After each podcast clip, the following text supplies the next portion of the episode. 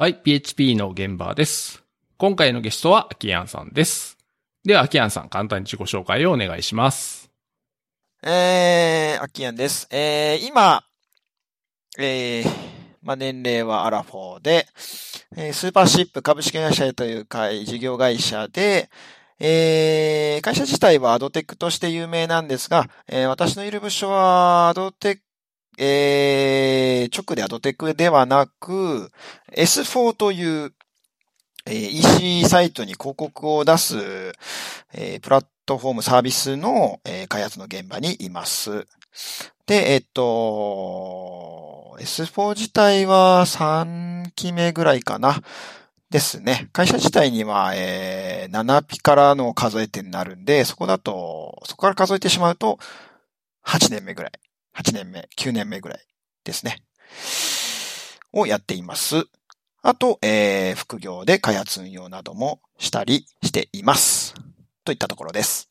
はい、よろしくお願いします。よろしくお願いします。はい、このポッドキャストではですね、えー、ハッシュ ピーエイチピー 現場という公式のハッシュタグがありますので、まあ、この配信を聞いた感想とかですね、あれば、あ、ツイートをお願いします。で、えーとですね、公開収録があります。えー、前回ですね、えー、長谷川さんからちょっとアナウンスしていただいたんですけど、にがつのとおかに、えー、ペチパー会議にせんにじゅうというイベントのですね、ワンセッションとして、えー、公開収録をしますと。で、時間はですね、じゅうさんじさんじゅっぷんから、まあ、約いちじかんぐらいですね。です。で、えー、今回はですね、えー、もうゲストも決まっておりまして、えっと、成瀬さんですね。えっと、ツイッターのアカウントが エヌアールエスエルアイB ですね。成瀬さんにゲストに来ていただいて、えー、まあ、クリーンアーキテクチャのお話とかですね。あと、来月出版されるドメイン駆動設計入門という書籍とかですね。まあ、そのあたりのお話を伺えればなと思っていますので、えー、ぜひですね、えー、参加の方をお願いします。ベチパー会議にせんにじゅうって、秋山は来ます？あー、特に予定してなかったです。あの、時期も把握してないです。えっとね、にがつのここのかからみっかかんですかね。なんかメイン、あの、目玉コンテンツって何かあるんですか？まあ、あの、基本的には公募のセッションが主なので、まあ皆さんがあ応募されたセッションというのがまあメインですかね。なるほど。去年の内容って覚えてますか？去年、去年もまあ同じような感じで、えっとね、ピーエイチピー の現場の公開収録も去年もやったんです。去年でもっていうかもうさんかいめなんですよね。ああ、そうなんですね。だ割とこう、普通のセッションもいっぱいあるし、それ以外にあの、なんかこうディスカ、みんなでディスカッションするようなコンテンツもいろいろあるんで、あの、まあ、いろんな人のセッションを聞くっていうのもそうだし、あとこういろんな人と意見交換できるっていうのも、まあ、一つの面白さなんで。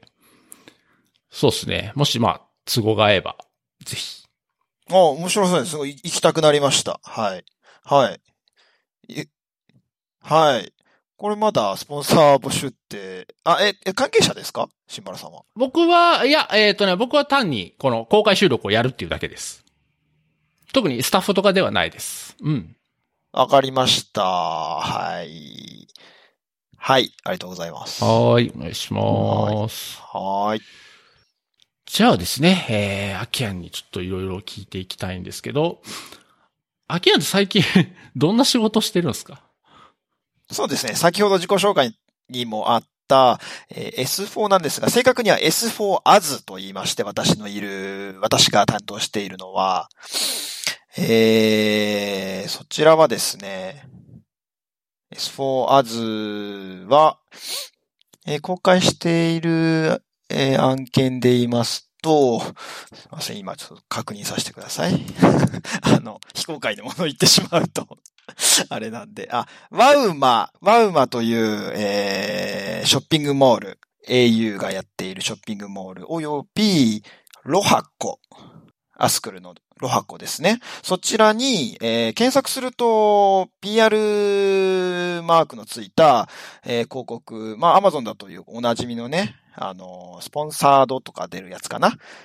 そういったものです。だから、そういった、イーシー サイト向け検索広告と言ったりします。そちらの入稿部分全般を、えー、開発、運用、なんなら企画もやっちゃったりする感じです。仕事内容は。ああ、なるほど、なるほど、なるほど。あ、じゃあこれ検索して、その検索ロジックだったり、えー、画面上に表示するっていう部分ではなくってことですね。ではないです。はい。そちらの、いわゆるすごいテックな、テッキーな部分は私はやっていないです。で、入稿部分なので、えー、えー、そうですね。エーピーアイ 入稿だったり、画面入稿だったりがありまして、で、そうですね、画面の入稿ってなるともういわゆる管理画面と言われる、よくあるあるなもので、えー、私が大好きな開発分野ですね。はい、管理画面ナイトで登壇もしましたから。なるほど。ちなみにそれってどんな技術スタックで出来上がってるんですか？はい、テクノロジースタックは、まあ、ピーエイチピー、もちろん ピーエイチピー で、ララベル、あと エーダブリューエス の普通にオーロラ、あ、あとあれですね、エラスティックビーンストーク。あんま エーダブリューエス の中のにで、中で一番パースに近いプロダクトですね。はい。で、ビーンストックについては、えー、キータに資料を公開したりしていて、います。はい、ですね。なるほど。えっと、ララベルだと、お割と、だから新しめのプロダクトってことですよね。そうです、そうです。はい。じゃあ、これ、仕事でやってて、なんか面白いところってどの辺ですか？面白いところはそうですね。あー、面白いところ、難しい質問ですね。面白いところ。あ、うーん、すごい個人的な話になるんですが、あの、ビーツービー じゃないですか、こっち、この、はい。あ、ちょっと、一人称僕、もうちょっと言いやすい、僕に変えるんですけど、僕は、ビーツービー 初なんですよ。会社組織でやるのは。おー。はい。もうそれで、個人的に、すごい、えー、考え方の転換が必要で、正直最初は戸惑いました。おー、どの辺が戸惑いました？えー、基本的に要件は、変えれないとか。あー、なるほど。はい、はい。あの、プラスはできてもマイナスができない。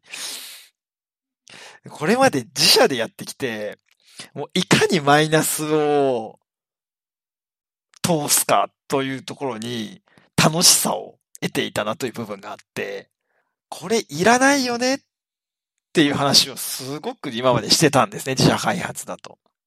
そういうのがいほぼほぼ通らないので、えー、そこは個人的に面白いですね。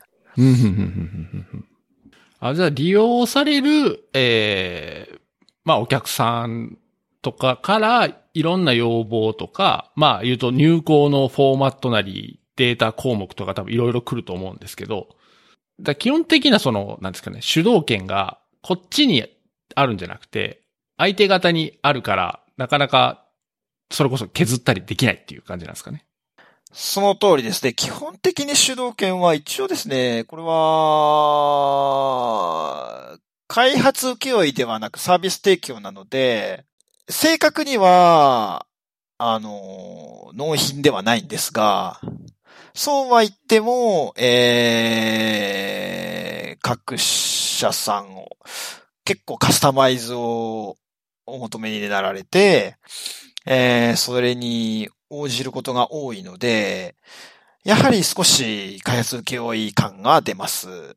多少の。はい。程度問題は、程度は本当、まあ、いろいろなんですが、あれですね。伝言ゲームなので、基本的には、その伝言ゲで納期がタイトだったりすると、もちろん伝言ゲームする暇がないので、えー、要件を、調整するよりは、やってしまった方が早いという状況が多々あり、えー、不要だと思った機能も、まあ、作るか、みたいなのを、これまで作らなくてよかったものを作るという、正直ストレスはあります。ああ、なるほど、なるほど、なるほど。面白いところではあります。うん、うん、うん、うん。まあそうですよね。自分たちのサービスの中で閉じてる話だと、まあ、えっと自分たちの発想である程度ね、限られてしまうとこがあるけど、まあ使ってるその会社さんとかから直接要望が聞けると、大変さはあるとは思うんですけど、確かに、ああ、なるほど、そういう事情もあるんだとか、まあいろんな発見はありますよね。そうですね。各社さん事情いろいろありで、あのー、あれですね。そういうのを知ると、他のいろんな、請負で作られたであろうシステムに対して、すごい優しい目で見れるようになりました。いろんな事情あったんだな、みたいな。はい。今日も、ドコモバイクシェアを久しぶりに使って、ああ、これも、要件の調整できなかったんだろうな、みたいな部分が節々に感じられましたね。はい。なるほど。え、その、えっと、要件を聞いてっていう、で開発するっていう部分も、両方ともアキアがやってるってことなんですかね。はい、要件定義が、えっと、と、ただ、期間とか手数で言うと要件定義が一番多くて、定義が終わったら開発に移ると。ちょっと、まあ、正直言って、ここは結構言ってよくて、あのーうん、結構今手が足りない状況でして、宣伝してよろしければ、えー、はい、あのー、採用大活動中でございます。エスフォー。エスフォー と エスフォーエーエス に関しては、はい、ただ、はい、あの、ご応募お待ちしておりますし、あの、お話を、みたいな、聞かせてくださいっていう、あれば、はい、長谷さんじます。はい。ちなみに、じゃあ、その、アキアのチームに入りたいっていう人が出てきたときに、例えば、ど、どんな人が欲しいなとかってあるんですか？えっと、そうですね。えー、リップサービスじゃないですよ。ここから今言うところ。ピーエイチピー を今やってる人なら、多分、かなり適性はあると思っています。おー。本当にこれはその、あの、そうかん、考えてそう思ったんですけども、理由はですね、えー、これは良し悪しあると思うんですが、僕は ピーエイチ、ペチパーのことをとてもリアリストだと、あのー、フレーミングしてます。はい。あの、ビジネスマンの思考を持った方々が多いのではないかという仮説があります。他の言語に比べて。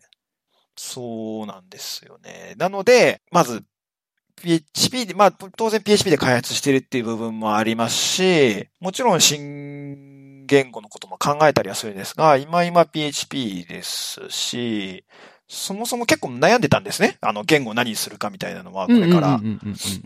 会社自体がですね、ピーエイチピー 使ってる現場が、ぶっちゃけると、私のとこしかないんですよ。あー、なるほど。あ、そうですね。僕でもね、正直、今回のダッキアンの聞くまで、あ、ピーエイチピー 使ってるんだっていう、僕もそういう印象だったんで。えっと、スーパーシップ社でですか？そうです。はい、それで正しいです。Ruby と、パー、基本 Ruby で、あと、まあ、Python 少々。あ、私の認識ですんで、ちょっと全然は間違ってることはあるんですけども。んで、ピーエイチピー は、そうなんですよね。だから結構悩んでて、ただ僕が、ま、立ち上げ、事業の立ち上げから始まったんで、僕がもう別に何選んでもいいっていう、あ、いや、そもそもオファーがやっぱ、そもそもが ピーエイチピー だったっていうのもあって、まあそれは願ったりかなったりだったんで、それで作りた面はあります。でもその後ずっと ピーエイチピー 続けてきたし、でもでもでもというのはありつつ、えー、他も考えたんですが、うーん、そうですね。リアリスト視点でいくと ピーエイチピー で募集をかけるといい人が来るんではないかという話です。はい。その ピーエイチピー を使ってる人はリアリストだっていうのは、例えば、なんかこういう点とか、なんかあります？ポイントとか。そうですね。うーん、ポイントとしてはですね、やはり、少し、あの、いじめられてきた言語だと思います、ピーエイチピー が。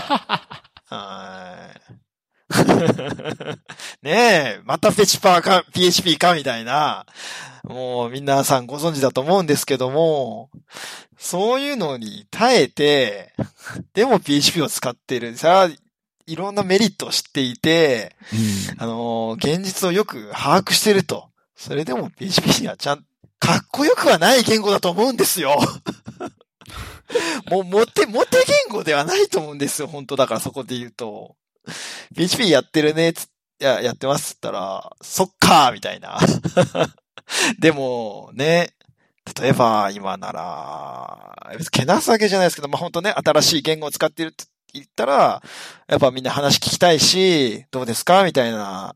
で、やってるって言ったら、あの、まあ、話題性もありますし、まあ、流行流行、別に追いつつも、でも、ピーエイチピー を使って仕事をしている。別に ピーエイチピー だけでもいいんですけど、そういう人は、僕はリアリストと呼んでいいんじゃないかなと思いますけど。そうですね。確かに、まあ、ピーエイチピー へのその、なんですかね、ネガティブなイメージって、なんか僕はここ最近はだいぶなくなってきたんじゃないかなと思っていて。ほう、そうなんですね。はい。うん、なんか最近はね、そうでもないかなっていう感じは。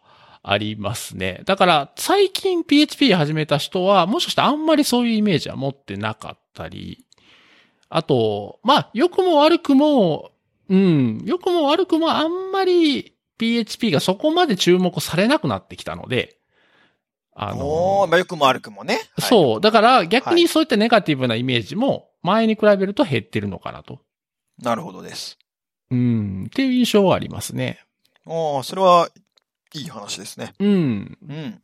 まあ、とはいえ、こう、まだまだ使われてるとか当然たくさんあるし、まあ、これから使うところもたくさんあるので、そうですね。だから、まあ、ピーエイチピー への見方はね、そうなんですよ。えっとね、僕らみたいにね、古参がやっぱりね、あの、ちょっと見方をね、変えないといけないっていうね、面はちょっとあるんですよね。ああ、イメージちょっと固定されちゃってるんですね、昔の記憶に。そうそうそう。だから僕ね、これちょっと僕意識的にやってるとこもあるんですけど、まあ、確かにね、あ、秋山が今言ったみたいにね、こう、すごくこう、なんですかね、文句を言われてるような事態はありました。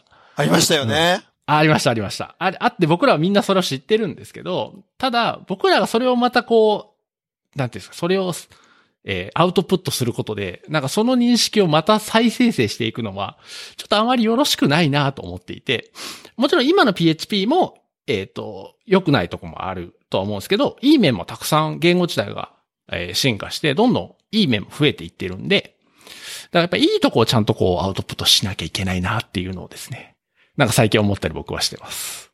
なるほど、わかりました。そしたら、あの、いい話で、えー、客観的な意見を社内からいただいていて、で、僕の書いたコードを、その、周りの別の部分の配信だったりする担当者が見、見たんです、見て言ってくれた感想なんですけども、え、最近の ピーエイチピー って結構固く書けるんだねって、皆さんコメントいただけるんですよ。あのーえー、タイプヒンティングしっかり書いて書いてたので、あのー、多分そこで印象を持ったんでしょうね。あと、うんうんうんうん、そう、えっと、クラス制約も因数に、引数に、えー、なるべくつけていたんで、あ、ちゃんと書けるんだね、みたいな。そうですね。そうそうそう。言語は、機能は揃ってきたんだな、という認識を周りからも言われて、あと、ちょっともうじゃあ、ララベルの話に移っちゃうんですけども、ララベルいいんですよね。おー。ちょうどいいし、余計なものがないのが、今のところ不満がないんですよね、使ってて。えー、ちょっとベタモベみたいになっちゃいましたけど、今。うーん。まあもうね、ちょっとじゅうにねんまえになります。じゅうにねんまえになりますけど、ケーク ピーエイチピー の本を書いた一人としては、まあもうね、まあもう、もういいと思うんですけど、うーん、ララベル、まあ他の最近の ケーエックスピーエイチピー とか全然ちょっと知らないんで比較はしてないです。ただただ、えー、一点買いで使った結果、とても満足しているという話です。そう、ビーンズトークともすごい相性が良いライブラリがあって、ビーンズトークには Q ワーカーの、えー、ミドルウェアが備わってるんですが、ララベルってあの Q ワーカーあるじゃないですか。そこを抽象化して、ララベルの Q に投げるだけでビーンズトークの Q に流れてくれるライブラリがありまして、びっくりしました。あ、それはじゃあもうララベルの設定に吉名に書けば、もうそれでサクッと使えるっていう感じなんですか？そうですね。ビーンズトーク意識せずに、使、使ったことありますか？ララベルの Q ワーカー。Q はありますけど、ビーンストークでっていうのはないですね。ああ、いやいや、全然ビーンストークなくていいです。そう。うんうん。だったらありますよ。うん。うん、Q のクラス作って、そう。あれに、えー、ちょっと使い方、今空で言えないですけども、そうですね。はい。裏が、ビーンストークのワーカーで、な、に流れるというのが、一回書いたコードからは、それが隠蔽されてますね。あれはおすすめですね。なるほど。ちなみにビーンストークでワーカーに走らせる処理って、例えばどんな処理で使ってるんですか？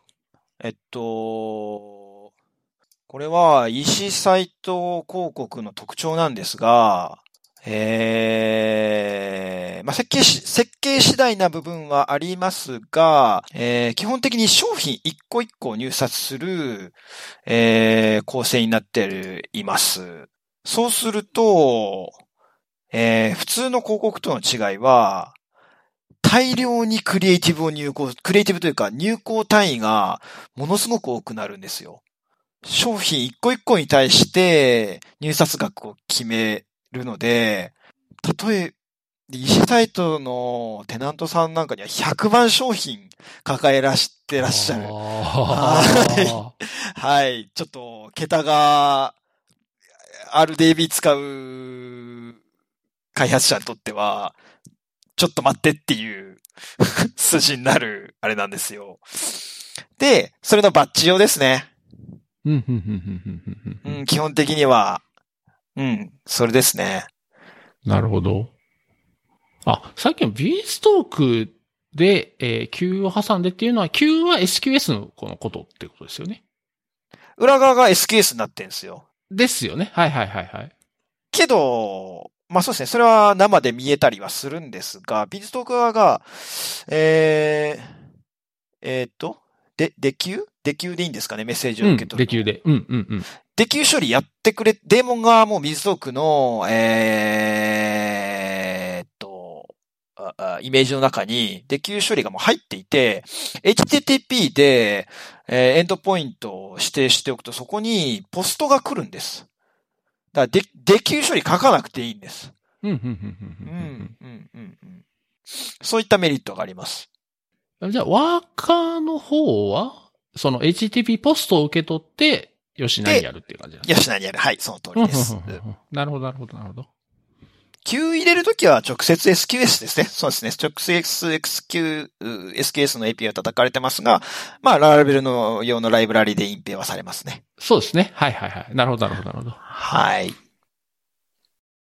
はい。じゃあですね、えー、じゃあ今度は、兼業のお話をちょっと聞いてみたいなと思うんですけど、これ、兼、兼業って、えっと、まあ、本職は今のそのスーパーシップさんで仕事をされてて、それとは別に何か別のことをやってるってことなんですよね。はい、その通りです。うん。ちなみに、ど、どんな感じのことをやってるんですかね？開発の企画をいただいて、こう、いくつかやってきてきたものだったり、えー、顧問も最近は始めまして、とかですね。なるほど。そのなんかまあ開発の、あのー、依頼が来て実装してっていうのはなんかこう請負いみたいなイメージかなと思うんですけど。はい。顧問って具体的にどん、どういうことやってるんですか？えっとですね、結構小さい会社さんで内部に専門のシステム開発部門がなく、うん、結構個人の頑張りで、あの、ずっと回してきていて、とにかく、顧問とはいつ手が足りないからというご相談を受けて、えー、とりあえず、情報収集からこう始めて、で、本当に手を動かすこともあります。ああ、じゃないですね。うん。まあ、あの、どういったことやってるか知るきっかけにもなりますし、あとはまあそうやりながら、ここをシステム化した方がいいよねっていう部分を相談して、で、まだ始めたばっかりなので、えっと、事業のスピードも速い会社さんなんで、結構話してるうちに開発案件なくなったり、えー、計画がすごいガンガン変わっていくんで、なかなか楽しいです。おー。これ、兼業って、なんか、やり始めたきっかけとかあるんですか？いや、もうかなり昔からやってたんで、かなり、もう何社も前から、ずっと超長いですね。あー。はい、はい。お付き合いもすごい長い会社さん。あの、一社は、はい。あ、会社さんもいますし、最近の、はい、会社さんもいます。はい。うーん。あ、じゃあ、えー、言うと、現職に、あの、ジョインするときは、もう、その、兼業、やってること前提で、それでも OK っていうのをもらってから入ったって感じなんですね。そうですね。はい。だから、今更申請するのもおかしい話ではありますね。ああ、はい、なるほど。ああ、そういうことですね。うん、そうですね。そうです、そうです。これよく最近ね、あの、副業とかよく聞くんで、まあ、特にこの業界だと割と副業やりやすいと思うので、あの、やってる人とか、やってみたいなっていう人は多いと思うんですけど。はい。アキアン的にはこう ど, どういう時間の配分とかでやってるんですか？難しいですよね、時間の配分は。ただ、今いる会社が完全裁量労働制なので、えー、自己管理さえできていれば、えー、いくらでも、はい。まあ、あとちゃんとね、あの、納期を管理して納期を持ちすぎない。はい。基本一つであるべきですけども、まあそうも言ってられないときはあるので、保険をかけた上でやる。そこが重要じゃないですかね。事故らないという、納期オーバーをしないという話でしたら。うん、うん、うん。なるほど。あの、兼業している人にお話聞いたりすると、例えば、えっと、週、まあいつかかん稼働しますと。中で、えっと、本業の方はよっかだけ。で、いちにちは兼業に当ててるとか、あとは、えっと、平日のいつかかんは本業の方に当ててるけど、土日の週末を兼業に当ててるとか、なんかいろんなパターンがあると思うんですけど、その辺でどんな感じでやってるんですか？そうですね。それで言うと、バッファとしてやはり土日にアフォを入れないというのを、基本的にアフォを入れないというのを基本ルールにしていて、うん、はい。そこが崩れる場合は他の日をアポなしでとして、こう、週ふつかアポを入れない。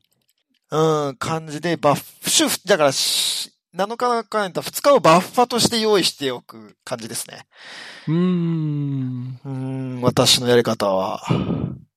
で、まあ、平日の、えっと、いつかかんはまあ、基本的には本業の方をやって、えー、まあ、例えばまあ、朝とか夜とか、はい、なんかその業務以外の時間で、その兼業の方をやって、で、まあ、ふつかかんは一応バッファーとして置いとくっていう感じなんですかね。そうですね。はい。うん、うん、うん、うん。そうか、でもそんだけ長いことやってると、いや、なんかこう、大変じゃないかなとか思ったりもするんですけど、もう別に普通ですか？いえ、大変な時はあります。正直言って。ありますね。あの、っていうのも、あの、会、えー、スーパーシップ社の方での仕事が、あの、ビーツービー が初めてだったので、えー、会社の組織の事業としてやる。うん。にあたっ、そう、自分の経験として、組織で ビーツービー やるの初めてだったんで、えー、正直言って最初自社開発のようにやってしまったんですね。ああ、はいはいはいはい。はい。それで、やりすぎました。やりすぎて、で、まあでもその時ほんと最初だったんでこんなに事業が成長するともやっぱり予測もつかなかった、誰も予測がつかなかったえー、まあ、結構うまくいってるんですよ。本当だから人を増やしたいっていうのもちろんあるんですが、うん、それで結構嬉しい悲鳴にはなるんですが、えー、スモールチームなので少し無理があった時期がありまして、その時に少し反省をしまして、で、そう、そうですね。だから副業の方にもちょっと影響が出て、えー、私生活がいっぱいな、あの、の方にまあ影響が出て、バッファがなくなるみたいな。うーん。はい。そういった時期はありました。なるほど。ちなみにさっきのその、えっと、自社開発のようにやって、やりすぎたっていうのは、な、何をやりすぎたんですかね？どうしても自社開発してた時のマインドですと、この機能あった方がいいよねって、思いませんか？ああ、なるほど。こう、先回りして、あ、えー、これも便利だ。これもっとこうなるとって言って、えー、どんどんどんどん作っちゃうっていう感じなんですか？そうです、そうです。はい。契約形態はいろいろなので、どうなるかわからない面もあるんですが、あの、契約形態、例えばレベニューを想定した場合は、うん、当然いろいろあった方がいいと思うんですよ。あの、運用もあるんであれば。うーん、それを想定した瞬間、こう、いろいろ作りすぎてしまい。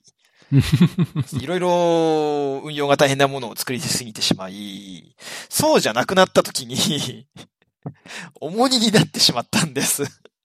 なるほど、なるほど、なるほど。はい、ここ利害利害問題で、まああるあるなんですけども、はい、ビーツービー のそういったことになってしまうということを予想予想しておらず、あの運用のキャパを考えずに作ってしまったのが最大の反省点です。まあ、その良かれと思ってやってることだけに難しいところではあるでしょうけどね。それがいい方向に作用することも当然あると思うんで。ありますね。そうですね。あります、あります。そうか。兼業はじゃあそうか。結構長いことやってるんだったら、なんかこう、始めてみて、こんなに、こんなことが変わったとか、なんかこういう気づきがあった的な話でもうなんか普通でしょ。ずっとやってると。ああ、でもそういう大変なのを経験したし、まあ、規模も大きくなってきた部分もありまして、あの、売上規模、兼業側の。え、そうなってくると、あの、まあ、もちろん不安定収入なんで、その、えっと、家計、自分の資産運用の話、資産運用の話ですね。という面では、重要度が上がってきてしまったので、それで最近の変化としては、え、人混みに行けなくなりました。ほう。はい、えー、病気リスクをすごく高く見積もらざるを得なくなり、人混みに行けなくなりましたね。ほー。と、ほんと人混みですね。あと食べる、食べ物も変わりましたね。へー。単に、はーい。それは健康に良いとされるものに変わってきたって感じですか？食べたいもんではなく。えー、健康に良いというものは、そこはそこまで、えー、意識はそこまで言うほど変わってないんですが、むしろ、病気感染リスクが低いものを食べるようになりました。あー、なるほど。はい。だから。避けるとかそういうことですか？そういうことですね。あと、あー、なるほど。一番もう食べられないのが、フィンガーフードと言ってわかりますか？うん、わかんないです。手で直接取って食べるもの、おにぎりとか、あー、自分の手がついちゃうものですね。はいはいはい。はい、はい。超リスクに感じるようになってしまい、だから勉強会とかで手で取るものとか、まあそもそも人混みなんで勉強会もあのすごい気をつけた上で行くとか。あー、はい。あー、なるほど。はい。食べるものも、封じされたものにとどめておくとか、はい。体が資本になってしまったので。まあまあまあまあまあ。はい。はい。まあそれはフリーランスあるあるだと思います。これは兼業というより、はい。はい。そこがすごい最近の変化として感じてます。ああ、なるほど。まあ確かに勉強会とかだとね、ピザとかね。うんよくあるんで。あるんですよ。まあ、しょうがないですね。今のに該当するって感じですね。うん、そうですね。フィンガーフードは安いんで、しょうがないんですけど、予算上。うんはい。ああ、でもそうですね。年齢も重ねたことで、いろいろ、こう、俯瞰できるようになったんで、えー、自分のへあ変化という話し続けていいんでしたっけ？うんうん、いいですよ。営業って大事なんだなって。すっごい素朴な感想なんですが。おう。おう。ちょっともうちょっと聞かせてください。本当ですか？えっと。いやー、いろんなことには理由があったんだなと。飲み会だったり、人付き合い、本当もう基本的なとこですよね。あの、それまでもいただいた案件は、紹介で、ちょっとやってみないっていう感じで、こちらから営業してなかったんですね。うんうんうんうん。で、まあ、今、今やってる案件も基本そうなんですが、紹介が主なんですが、それでも、あの、なんか大事さに気づいてからは、えー、丁寧さが大きく変わりました。はい。今まではちょっとまあ、なくなっても、まあ、不安定収入だから、あ、なくなってもいいぐらいの、感覚でいたんで、そこまでそんな考えてなかったんですが、ちょっとこれはずっとあってほしいという心の依存度が高まってからは、とても大事にするようになって、えー、周りのフリーランスさんとか、でも普通にまあ会社の営業さんとかの行動をがとても参考になるようになりました。ああ、なるほど。はい。えー、もう本当身近なとこから全部フリーでやってる。まあまあ、フロントにいらっしゃる方々、それで言うと、ジム行ってるんですが、あの、パーソナルトレーナーさんっていう。うんうんうんうん、ジムに、なんかうろうろしてる人、ジム行かれたことありますか？見学ぐらいですね。見学ぐらいですか？じゃあちょっとわかんないかもしれない。あ、じゃあちょっと説明させてもらうと、なんかあの、従業員の方じゃなさそうな人がうろうろしてるんですよ。うん、うん、うん、うん。うん。で、基本あんまり区別がつかないんですが、まあ、後々区別はつくようになるんですが、えっと、基本フリーの契約で入っ、えっと、社員ではなく、フリーランスだったりするか方が、あの、ジムに、で、まあ、接客もしつつ、私のトレーニング講習受けませんかっていう営業を基本的にしていて、それでさんじゅっぷんおいくらとか。で、そこはもう、フリー、その方が設定する価格があって、それで、えー、時間で契約して講習を受けたりしますと。そして、あるパーソナルトレーナーさんと会話するようになって、で、ランチに誘われたんですね。うんうんうんうん。はい。で、えっと、まあ、それは普通に楽しくランチをしただけで、別に、ことさらに直接営業を受けたわけではなかったんですが、あの、まあ、仲良くはなったので、ランチ一回したことで、そしたら、じゃあなんか、コーチ受けたいなって思ったら、まずその人が頭に浮かぶようになったんです、私の頭の中で。で、今、えー、この間少しちょっとしたスポーツをしまして、で、そのための筋肉が足りないなと、えー、思ったところを、その人の顔が浮かび、えー、今日の話なんですが、ちょっとこのために、あの、トレーニングメニュー作ってくれませんかというお仕事の相談を投げたというオチがあって、あのランチ一回で、えっと、私からの仕事の依頼をゲットした営業行為をあの、目の当たりに、営業テクを目の当たりにしたんで、すごく参考になりました。ランチって大事なんだなと。ああ、なるほど、なるほど、なるほど。そうですね。ああ、でも、それはわかります。あの、自分の立場が逆の立場になった時に、その活動とか行動の意味がわかるっていうのは、なんかすごいわかる話ですね。そうですね。はい。そう、僕もね、なんか、ちょっと違う話かもしれないですけど、歯医者に行った時にですね、親知らずがすごい痛くて、見てもらったはいいんですけど、ただ僕は虫歯かなと思ったんで、なんか虫歯の治療ぐらいの気持ちで行ったんですよ。じゃあ、これ抜かないとダメだねって言われて、えっと思って、まだそんなにこう、親知らずを確かにまだ抜いたことがなかった時だったんで、心の準備がやっぱ欲しいわけですよ。そうですね。うん。だから、ちょっと迷ってたんです。えー、どうしよっかな。でもな、抜かな治らんしなと思って迷ってたら、そこの歯医者さんが、大丈夫やって。俺に任しときって言われて。それで気持ちよく抜けたっていうことがあって。こう、いかにこう、相手にこう、安心してもらうかっていうのはすごい大事なんだなっていうのを実感したところがありました。ああ、安心大事ですね。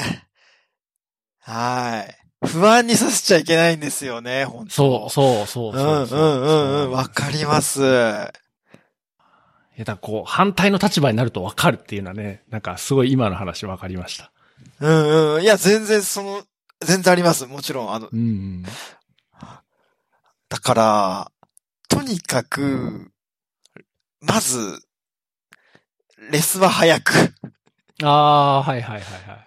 あの、別にそれは、開発もフリーランスも変わんないですけども、一旦返事さえもらえれば、あの、安心度は、あの、ゼロではないんですよね。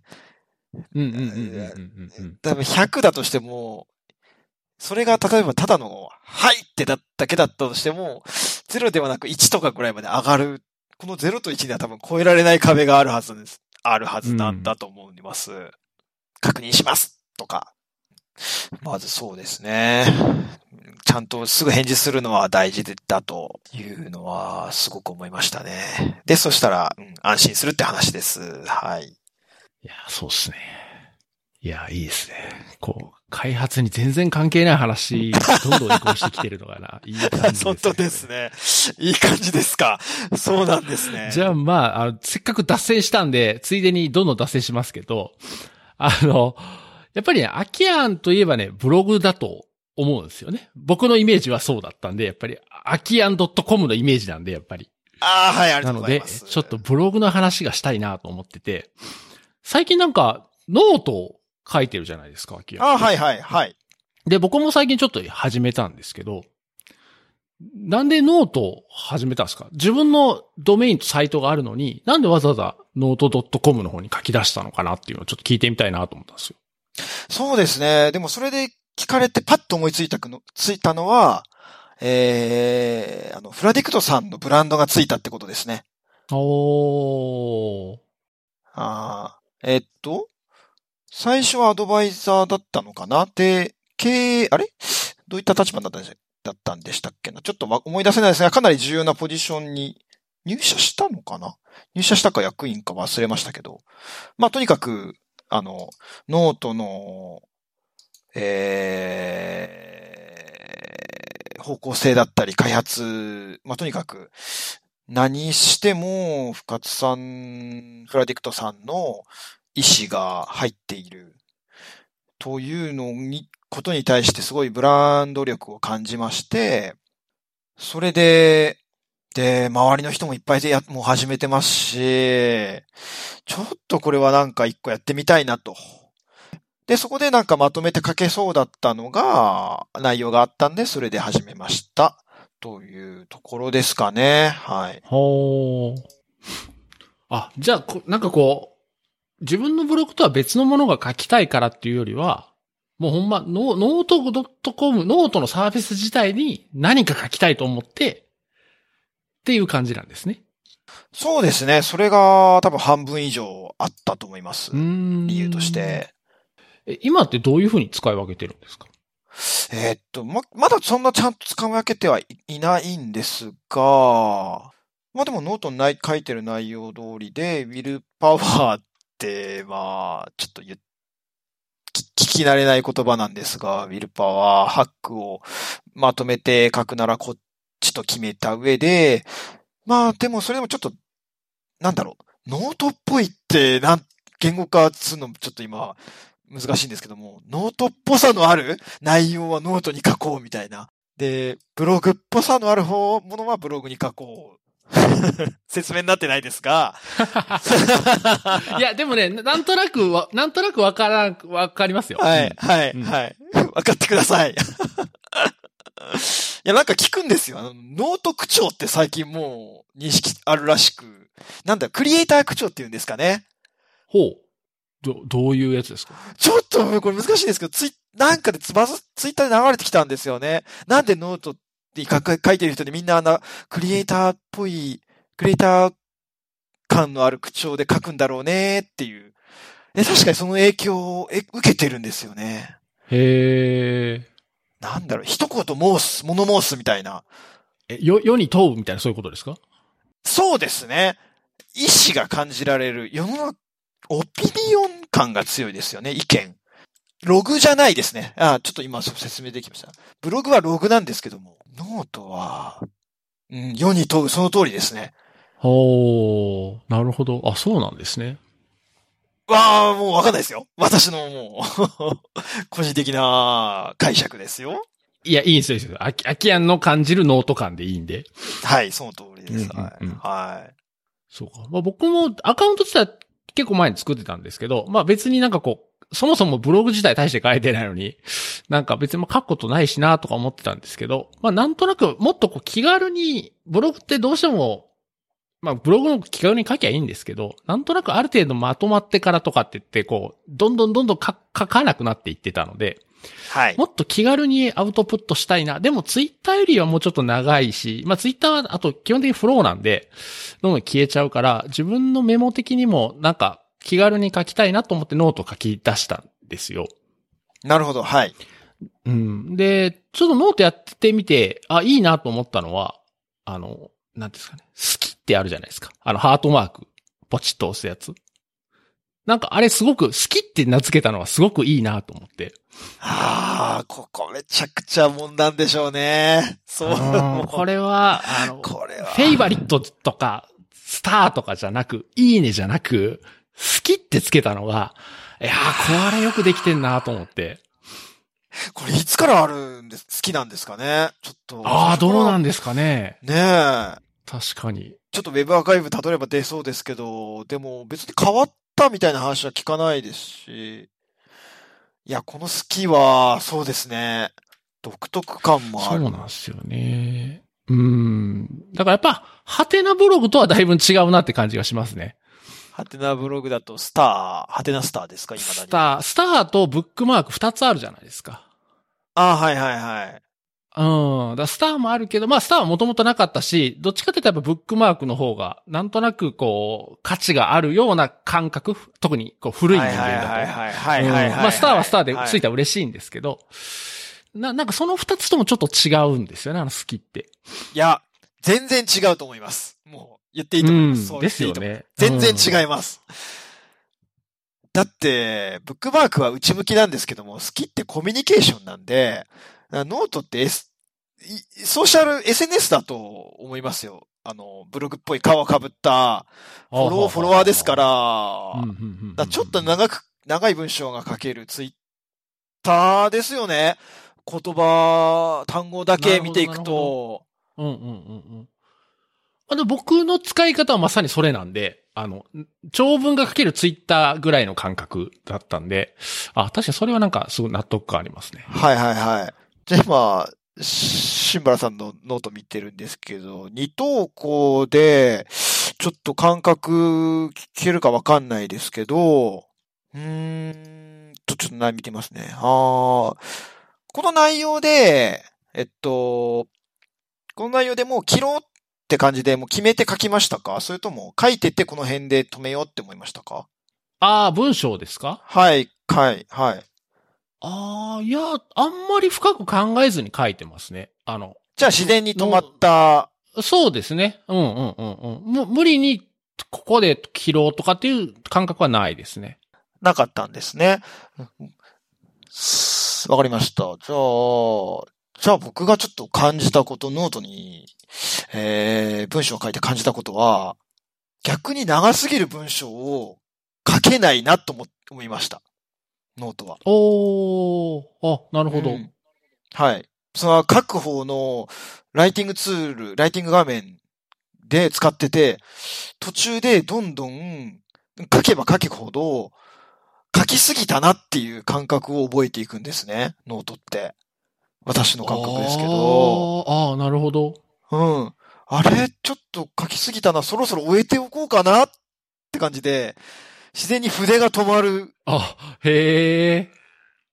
なんかでも割とこう、バズった記事とか、ノートのバズった記事とか見てると、割と長文も多いんで、僕はなんかあんまり読む分には長文だからって特にノートらしくないとは思わなかったですけど、書いたらなんかそう感じるんですかね。なんていうか、文字でっかいんですよ、普通に。ライティングツール側の。あー。超でかいと思いますよ、他のブログツールと比較したら。だから画面にめ、ちょっと書くだけで埋まってくんですね。なるほど。だから、見や、そう、俯瞰もできないし、通常の設定だと、あの、わかんなくなってくんですよ、本当文字サイズから言うと。とにかくいちパラグラフの話でもよくて、本当いちパラグラフも、で、横幅も短い、小さいじゃないですか、このエディター。うんうんうんうんうん。確かに。ここ多分狙ってると思うんですよね。あまり書きすぎないように。自然にいちパラグラフが読みやすいようになるのは、なるように、このライティングのツールのデザインが決められてると思うんですよね。っていうのは、フラディクさんがいるからそう思うっていう話もあるんですけど。そうか、そういう意味ではマークダウンをサポートしないっていうのはそういう意味もあるんですかね、もしかしたら。ああ、マークダウンで書きそうなことは多分書いてほしくないと思いますよ。っていうのは僕、ハテナブログが今メインのブログなんですけど、ハテナブログのエディターでは書かないんですよ。Mac のマークダウンエディターで書いて、それをペーストしてるだけなんで、ただ、ノートだとそれできないんで、マークダウン解釈してくれないから。だからあのエディターで今のところは書いてるんですよ。だからもしかしたらその、コンテンツの内容とか、その、ノート側の思想をライティングツールを使ってほしいっていうのがもしかしたらあるのかもしれない。はい、すごい深読みですけどね。深読みですけど。そうですね。全然そうじゃなかったり。けど、深読みする人が一人いるのは確実なので、深く考えて、うーん、で、ツールも全部見てる人がいるのは確実に分かってるんで、あの、あれなんですよ、あの、深さんとの仕事ぶりを見たこともありまして。あ、へー。はい。ただちょっともう、あれかな、それなんか、事例公開してるかどうかちょっと覚えてないんで、まあ、その何とは言わないですが、はい、仕事ぶりを目の当たりしたことがあってすごいなと。うーん、で、あれぐらい、当時であれぐらい考えてるんだから、今だったらもっと考えて、すべてを決めてるんじゃないかなって想像ですね。うーん、なるほど。深読みしたくなるんですよ。なるほど。まあ、そうやってでも作り手の人の、あの、思想とかを考えながら使うっていうのは確かに面白いですね。そうですね。あのー、自社サービス作ってる、関わってるエンジニアとか専門家なら、まあ、みんなそうやって考え、使ってるとも思いますけどね。うん、うん、うん、うん、うん。確かに、確かに。まあ、あと僕ノート書き出していいなと思うのは、あの、なんですかね、ゼロからのスタートじゃないですか。リセットしてスタート。フォロワーもゼロで誰も読んでないとこから始まるんで、なんかすごい気楽だなっていう気持ちはありますね。それはありますね。当たんなくてもショックはないですね。いないしみたいな。まあその辺もあるかもしれないですね。やっぱりこう一個、それこそ僕一個目の投稿して一個目の好きがついたときどんだけ嬉しかったかっていう。ああ、わかります、わかります。はい。で、あのー、お友達の月であっても嬉しかったですね。うん、そうですね。はい。さあ、じゃあ、最後、一ネタぐらいですかね。いやー、最後ね、さっきの、その、アキアのノートにも書いてる、このウィルパワーの話ですね。はい。これちょっと聞きたいですね。うん。ウィルパワーのどれについてですか？えっとですね、まず、ウィルパワーとは何ぞやってとこから。はいはい。私も聞きたいんですけど。よくわかってないです。すいません。まあでも一応ノートになんか書いてあるやつですかね。あ、はいはいはい。そうです。あのー、そもそもってウィルパワー、ウィルパワーという言葉使いたかったのは、それまで意思決定リソースって呼んでたんです。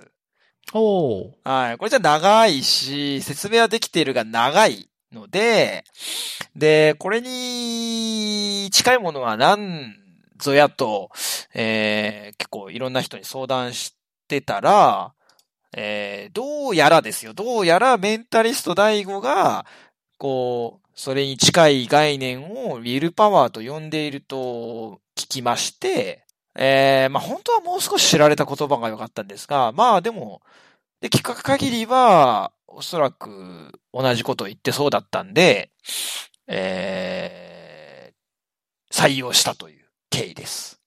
意思決定リソース。で、これが何か。じゃあ、まあ、ウィルパワーの定義はいいとして、意思決定リソースとは何ぞやというと、あの、有名な話では、スティーブ・ジョブズが、あの、毎日同じ服を着るのは、服を決めるという意思決定をしないために、同じ服を着てるんだというところから、えー、そうですね。まあ、そういった決定を減らすため、うん、意思決定リソースを、あ、そういったものを意思決定。で、それは、えー、いちにちに有限なので、いちにちに有限だと、えー、いう主張があるので、その主張を、えー、指示した上での、はい、ものです。うん、うん、うん、うん。なるほど、なるほど。じゃあ、これはなんかこう、まあ、日々迷うことっていっぱいある、大小いろいろあるじゃないですか。例えば、朝ごはんどうしよう、昼ごはんどうしよう、夜ごはんどうしようとかもあるし、だから服とかもそうだし、まあそういうのをできるだけこう迷わない、迷うコストがもったいないから、できるだけこう決め事はもう決めてしまって、迷わないようにするっていうことですかね。その通りです。うん、なるほど。僕ね、これね、一個あるんですよ。これ多分ウィルパワーと言っていいと思うんですけど。聞きたいです。靴、はい、靴買うときに紐靴を買わないっていう。ああ、いいですね。はい。いいと思います。もうね、紐がほどけるのがね、もう腹立ってしょうがないんで、何年か前からね、もう、紐靴は二度と買わないって、まあ言いながらまた買うかもしれないですけど、今のところはもう、できるだけ買わないように、そうなんですよ。決めて、でも決めてよかったのは、あの、当然、靴履いてる時に紐がほどけないとか、結ばなくていいっていうのもそうなんですけど、靴屋に行っても、紐がない靴ってね、めちゃ少ないんですよ。だからね、見るのめっちゃ早いんですよ。選ぶの幅がものすごい狭いんで、まあ、ただ、いいなって思う靴が履けないってことはあるんですけど、ただもうそれは対象外って決めてるんで、なんか靴選ぶのが楽になったっていうのはありますね。ああ、いい話ですね。靴は、そうですね。ほどけますからね、紐靴は。そんなに嫌だったんですか？いや、もうね、すごいストレスなんですよね。あの、荷物とか持ってるときに、あの、人混みの中で、紐がほどけて、プランプランさせながら歩くわけでもいかんし、踏まれそうやし、でも荷物下ろして、こう、人混みの中、しゃがんで結んでとか、めんどくさっていうのがね、ずっとストレスだったんで、ちっちゃい。あー、荷物、へー。荷物だったり、人混みだったり、まあ、都会、の課題かもしれないですね。都会生活の街、うん、都市生活の課題ではありますよね。あー、困ったことはないですか？その紐の靴を履けないことで。いや、もう、そこはもう割り切ってますね。あの、いや、ありますよ。あの、好みのデザインとか、やっぱあるじゃないですか。うん、あ、いいなって思うやつあるんですけど。でもね、あの、なんかそう決めると、やっぱり紐がない方の靴がよく見えてくるんですよね。お、そうなんですか。うん。だから紐がない靴、でも最近また割と売ってるっちゃ売ってるんですよ。昔に比べると、いくつか数はあるんで、だからもう本当その中から選ぶっていう感じですかね。なるほど。アキアンはど、どういうことを実践してるんですか？いっぱいありすぎて、どこから話せばいいのか。でもじゃあ、靴の話からいくと、やっぱり身につけるものってね、毎日決めなきゃいけないんで、それに関しては、えー、と、そうですね、か、ちょっと、まあ、少しずれます。買ってよかったサービス、買ってよかったものに書いたサービス、ノートに書いた記事の。で、その中の一つの、えー、ファッションのを外注したことですね。ほうほうほうほう。はい。服から始まる身につけるもの全般のを選ぶのを今ほぼほぼ完全に、えー、個人のスタイリストさんに依頼しています。すげえ。あ、はい、めっちゃいいじゃないですか、これ。めっちゃいいですよ。めっちゃいいですよ。これね、いや、これいい、欲しいなと思ったことあったんですよね。もうなんかね、めんどくさくなるんですよ。買いに行くのが。あ、そうそう、買う、買うにしても、はい、そう。うん、うん、あ、そう、決めてても、決めてても、それでもやっぱり、ねえ、めんどくさい部分はありますよ。はあ。え、え、これってどう、どうしてやるんですか？スタイリストさんは、まあ、選んで、で、えっと、その人と、な、なんか打ち合わせとかするんですか？ OK です。じゃあ、いくつかありますが、利用しやすいのは、ちょっともうサービス名出てこないんですが、もう、私がスタイリングしますみたいなのをバーってこう、スタイリストさん並んでたりして、そこから選ぶ。要はもう一元の、一元のスタイリストさん、紹介なしの。はいはいはいはいはい。で、月額とか、まあそこは契約形態いろいろあると思うんですけども、あの、服が例えば勝手に送られてくるだったりとか、それはいろいろありますが、僕が、えー、利用したスタイリストさんに関しては、えー、年間契約します。おう、はいはいはい。はい。で、その契約内容は、もちろんあの、ニーズに応じ、ニーズ予算に応じて変動はしますが、僕が契約した内容で言うと、えー、金額はちょっと明かせないんですけども、あのー、あ、正確な金額は明かせないんですけども、えー、まあ、まあでも安くはない金額ですね。にけた以上ですね。年間で、はい。にけた以上で、えー、いちねんかん、あの、メッセージ、えっと、ネット経由で、えー、これが欲しい。こう、あ、この、例えば、じゃあ靴としましょう。靴が欲しいっていうと、じゃあこれって、パッてこう、20、だいたいにじゅうじかん以内には返ってきますね。ほうほうほうほう。はい。もうこれ買ってくださいって言って。ほー。すごいっすよ。で、まずそれがいちねんかんの通年サポートしてあり、で、年にかいの買い物の同行サポートがありま、あ、を契約しました。それはもう丸一日、最大丸一日使って、あの、ずっと買い物に付き合ってくれます。で、付き合うというか、あの、もう、こちらの目的だったり予算感だったりはすでにもうヒアリングされているので、契約したすぐに。で、えー、そうするとですね、買い物行って、行ったら、もうすでに試着用のものがお店に全部用意されてるんです。え、へー。すごいですよ。まあ、そう行ったのは銀座ろくっていう銀座にある、えー、っと、商業ビルですけども、あの、えー、セレクトショップという、まあ、いろんなブランドの、えー、商品を目利きが選んだ、えー、おみ、ファッシ、えー、アパレル、ショップの形態があるんですが、セレクトショップがいっぱい入っているテナ、商業ビルで、で、まあ、有名どこだとユナイテッドアローズとか、うんうんうん、そういったお店に行くともう店員さん、あの、スタイリストさんについていくと、店員さんがもうお待ちしておりましたって言って、さあ試着室へどうぞと連れて行かれ、もういきなり着替えて試着です。へー。えーそして、まあ、で、気に入れば、気に入ってもすぐ変わりません。しかも、それで。じゃあ、わかりました。一旦これはありということで、あの、取り置きしてもらいますと。で、どんどん違う店、どんどん行って、で、服の材質だったり、まあ、当然って違う商品があるんで、同じようなものの違う、価格帯が違うとか、生地が少し上のものだとか、色、色が少し攻めてるとか、そういったのをちょっと少しずらしつつ、あの、僕が許容する範囲を、こう、ちょっと、言うたら広げに来るんですよね。これまで着てたものと同じだったらやっぱりつまんない。うんうんうんうんうん。というのが、あ、多分、違うものをやっぱ着た方が、えー、スタイリストさんの顧客にとって顧客満足度が高いと考えてらっしゃるんでしょうね。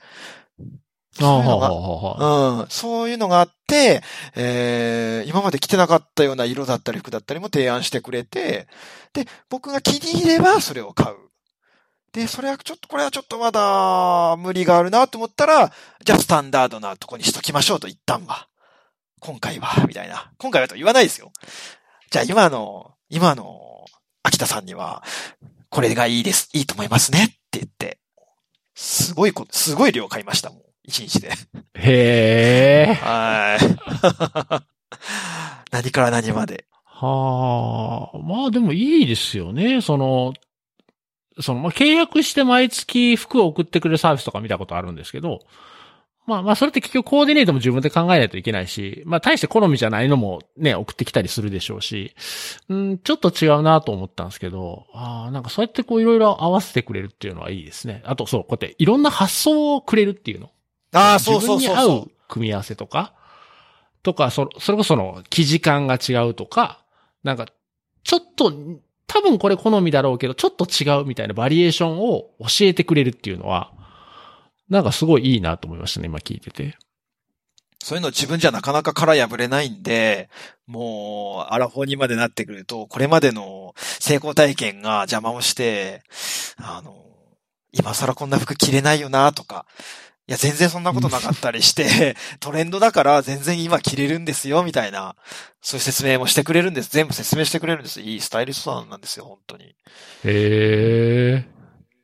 あ、誰かは全然言えます。書いてるんで。はいはいはい。うん。はい。ですね。いや、なんか今ちょっとパッと思ったんですけど、あの、服のスタイリストさんは、それは僕もすごいいいなと思いつつ、これって僕らがスタイリングっていうかアドバイザーみたいな立場に立てば、例えば、なんか学習をサポートしてあげるとか、ピーエイチピー とか、そのプログラミング言語もそうだし、あと本、を一緒に買いに行ってあげるとか。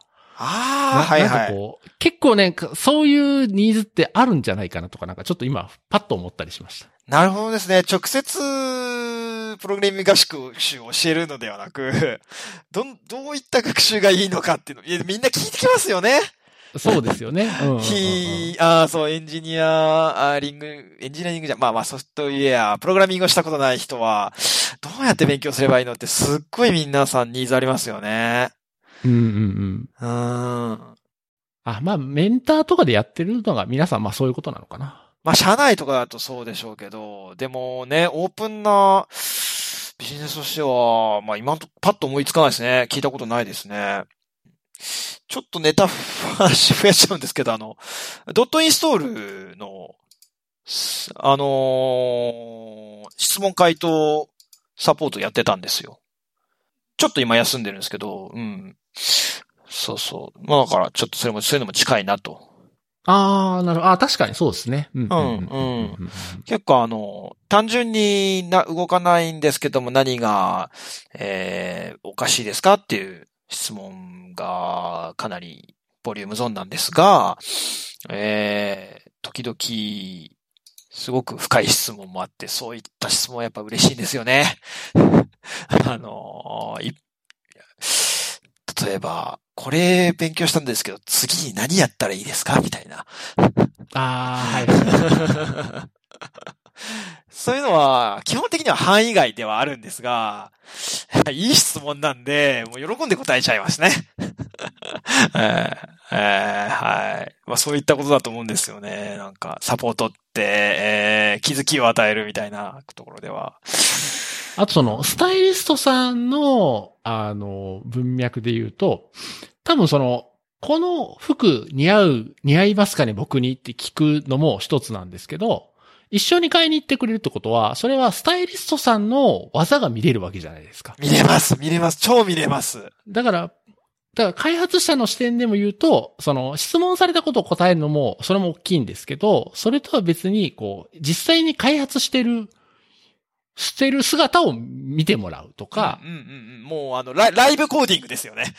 そうですね、ライブコーディングとか、まあライブコーディングだとこうちょっと広いかもしれないですけど、もっと、それこそマンツーマンとか、狭いところで、はいはいはいはい、で、しかも、その課題は、その聞きたい人が持ってくるとか、自分の課題とかが今こういうことを作りたいんですけど、先生はどうやって作りますかみたいな。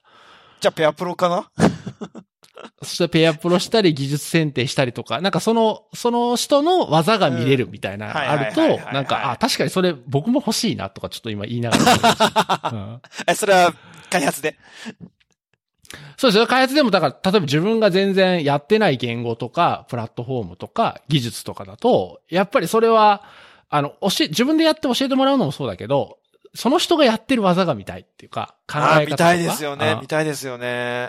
あ、そういうとこ調べるんだとか。うん。なんかそういうのも見たいなと思いますね。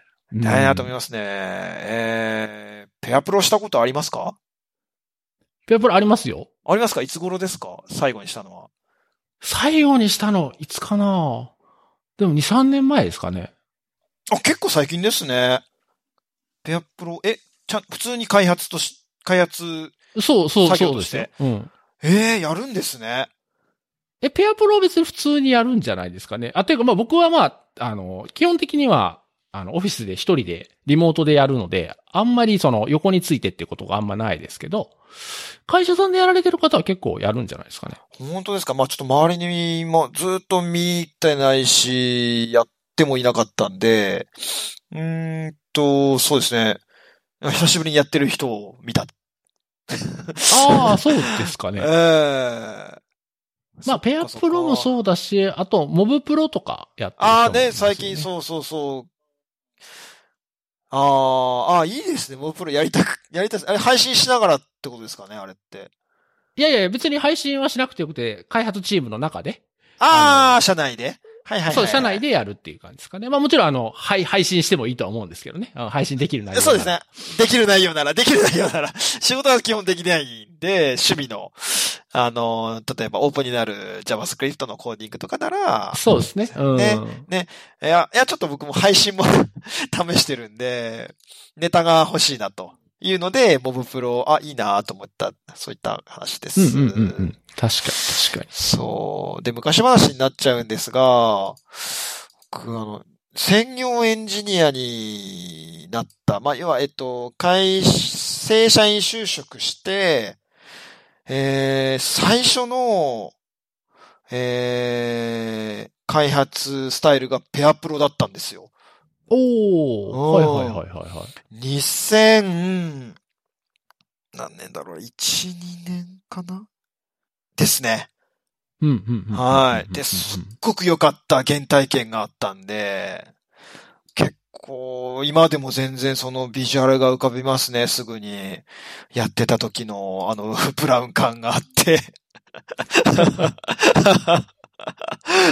座席によってはっぴゃく、ろっぴゃくぐらいの解像度だったりして、それで横につきながら、あとなんかね、分配器使ってディスプレイふたつにしてみたり、なんかね、遠い記憶が蘇ってますね。まあ、その頃に比べて今はね、機械とか、その環境も進化してるんで、かなりやりやすいと思いますよ。でしょうね、ツールいっぱいあって。でもなんか画面とか、僕複数画面使っちゃうんで、こう、いつもの開発スタイルだと、基本ペアプロいち画面だと思うんですよ。うーん。あの、横につかない限りは。まあ、あの、うんうんうんうんうん。まあ別にに画面使ってもいいでしょうけどね。その、端末が置いてある場所に行けば。うん、まあそうですね。まあそうか。まあそれは。まあまあ別に、まあリモートでもできますけど。うん、うん。そっか。まあそれはセットアップしたいですね。うん。じゃあ大した問題じゃなさそうですね。うーん。またちょっとしてみたいなっていう思いがあって、今やるとどんな準備が必要で、うーん、なのかなっていうのが気になりまし、気になった感じです。はい。うん。いやー、今はもう相当やりやすくなってると思うんで。うーん。だからもう、ペアプロじゃないとプロダクションコード書かないっていう人もいますもんね。そんなにですか？ペアプロとかモブプロみたいな感じで、そのシェアしてコーディングしないと、もう会社の、会社とプロダクションコード書かないっていう人もいるぐらいなんで。どういった立場の人ですか？えっと。立場。いや、普通に開発の方だと思いますよ。で、おもう、じゃあ一人じゃない感じですよね、その話。はい。あ、そうですね。だからチームの中で、あの、そのあるタスクに対して複数人で取り掛かるってことですね。はい、あ、えっ、ー、と、すみません。えっ、ー、と、シンバさんがそうい、あ、そういうことやってるっていう人が、えっ、ー、と、別々、ほ、その組織、あ、一組織、今話聞いたんですけども、別の組織でもそういった人がいるっていうのは観測してますか？あ、そうですね。うんうんうん、うん。おー、じゃあ結構一般的そうですね。そうですね。まあ、あの、一般的かって言われるとそんなに数は多くないかもしれないですけど、でも、まあ、中にはいるっていうことですね。うん。そういうやり方しているとこあるし、あ、でもいいなとは思いますけどね。いいなと思いますね。うーんと、経営者としては安心ですよね。あの、マ、マネジメント側としては。おー、現場の人でも結構やりたいっていう。ああ。あ、でもね、普通、多分ね、逆な気がしてて、現場の人はやりたがるんだけど、マネジメントの人が嫌がるって話の方が聞きますね。ええー、あの、マネジメントの人はで言うと、だから、一つのタスクに対して複数人で取り掛かるから、それだったらバラバラでやった方がいいんじゃないかって言われる。はいはいはい。もうもう、ここはもう議論しかないところなんですけども。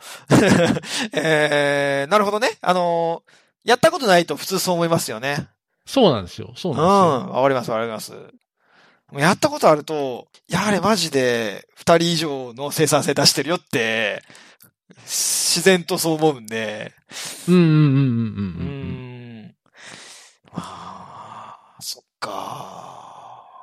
まあもちろんね、個人、あの、開発者の立場でも、あの、あんまりそういうのは好きじゃないと。一人でやりたいって人もいると思うんで、そこはもう、あの、慣れとかもあるんですけど、そう、好き好きもやっぱりあるんで、うん。だからまあ全員が全員強制されるわけじゃないでしょうけど。もちろん、そうですね。うん、やれるならやりたいぐらいの温度感で、じゃあやれ、やれるしやろうか、みたいな。うーん、なんすかね。へー。まあ多分ライフスタイルが大きいかな。あんまりアポ作りたくないんですよね。いや、バッファーじゃない、あの、ば、なくなるじゃないですか。その時間に合わせて。ああ、まあそうですね。一緒にやる人と同期しないといけないですからね。同期しないです。スケジュールブッキングで、いや、やっぱドタキャンできないですし、えー、というのも、会社の中でちょっと、やる仕事のほとんどが要件定義になってしまった時期がありまして、うんうんうん。はい。もう、複数同時に要件定義をガンガン進めて、かつ開発も運用もやるみたいな、ちょっともう、ダメだよね、みたいな状況を作ってしまったことがありまして、で、その時に、ミーティングが入りまくるじゃないですか、要件、要件定義って。ええー、それで、ちょっと、あれですね。えー、っと、アポ恐怖症みたいなところがあります。まあ、あの、チーム内の開発で言うと、別にそんないっしゅうかんも前とかから決めなくても、あの、今から、じゃあいちじかんやりますとかで全然いいと思うんで、なんかもっとフレキシブルにできるとは思うんですけどね。なるほど、そうですね。うん、うん。だから今日午後からやりますとか、あと、このタスクちょっと難しそうなんで一緒にやりますとか、それぐらいの感じでいいと思うんですけどね。うん。ね。じゃあまあ、それ自体を一旦眺めたいですね。多分、そう、そうですね。この、この、ね、局所を和らげるには、まず見て安心したいですね。今度見せてください。無茶ぶりしました、今。いや、まあでもそうやってこう人の仕事を見るっていうのは楽しいですよね。楽しいですね。もう、お、すごいなんか戻りましたね、話が。うん、ちょっと今戻しつつあります。お上手ですね。はい。今、僕、シンバラさんの仕事ぶりを今日は実は見に来たんですよ。ほう。はい。というのもですね、逆にやりたいと思ってたんです、ポッドキャストを。あー、なるほど、なるほど。はい。はい、はいはいはい。すいません。ちょっとネタ、ネタばらしで、不意打ちみたいな感じになってしまったんですが、そう思、そう思った時に、まず、受ける側になってみるべきだなと。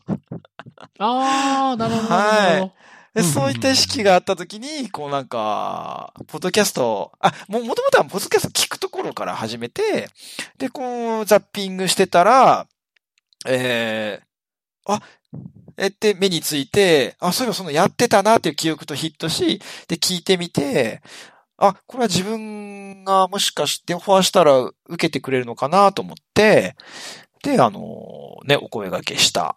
そんな経緯です。なるほど、なるほど、なるほど。え、どんなポッドキャストやるんですか？うん、そうですね。今考えてるのは、えっと、結構何でも、あ、でも何でもじゃないな。プロにインタビューを聞くのがすごい大好きで、もうちょっとプロっぽい人がいたら延々インタビューしてしまう、ちょっとしたなんだろう、両名つくかもしれないですけど、まあ、せっかく困っ、困ってはいないんで、まあフリークですね。フリークぐらいの、あれで、だから、プロに何かしらインタビューしたい。あー、なるほど。でもまあ、そんなプロってそんな捕まえるにもしないんで、で、今思いついてるのは、まあ私がブログ書いてるってこともあるし、ブロガーにインタビューで、じゃないかなーって今考えてたところです。ガジェットとかかな？ガジェット記事書いてる、もうちょっとね、もう誰々さんってもう思いついてはいるんですけども、そこにもうブログに書かれてた内容を聞けば、もう饒舌に喋ってくれそうだなーみたいなあた、整理もせんでいて、えー、ですね。で、っていうところから始めてみようかなーっていう感じです。いいですね。いつ頃から始める予定なんですか？いやー、まだまだそこまでは具体的なアポも取ってないです。今日、こう受けてみてどう思うか。ここから一晩寝て起きたら、あのー、多分何かバッて朝出てくるはずなんで、あの、はい。それ次第ですね。なるほど。いや、じゃあマキアンのポッドキャストも楽しみにするということで。はい。期待しないでください。やんないかもしれないんで、ここまで言っといて、はい。はい。なんか最後言っときたいこととかあります？そうですね。えー、まず、そうですね、途中でも挟んだ、あの、えー、スーパーシップ株式会社は、えー、エンジニア絶賛採用しておりますので、あの、応募でもお話から聞きたいという話でもあれば、あの、全然私も出ていきますし、はい、それ以外の話もあれば、えー、ご相談乗ります。あと、そうですね。そうですね。えっと、結構最近いろいろ始めてるんで、まあ、アキアンドットコムを起点に、ブログも少し今投稿数も伸びてまして、投稿サイクル少し、回復傾向にありまして、うん。まあ、そこから、ブログなりは、インスタ、YouTube、ノート、ツイッター、全部ですね。よければ、見てください。といったところで宣伝でした。失礼しました。はい。ではですね、えー、今日の収録はここまでにしたいなと思います。ということで、今回のゲストは、アキアンでした。アキアンどうもありがとうございました。はい、こちらこそありがとうございました。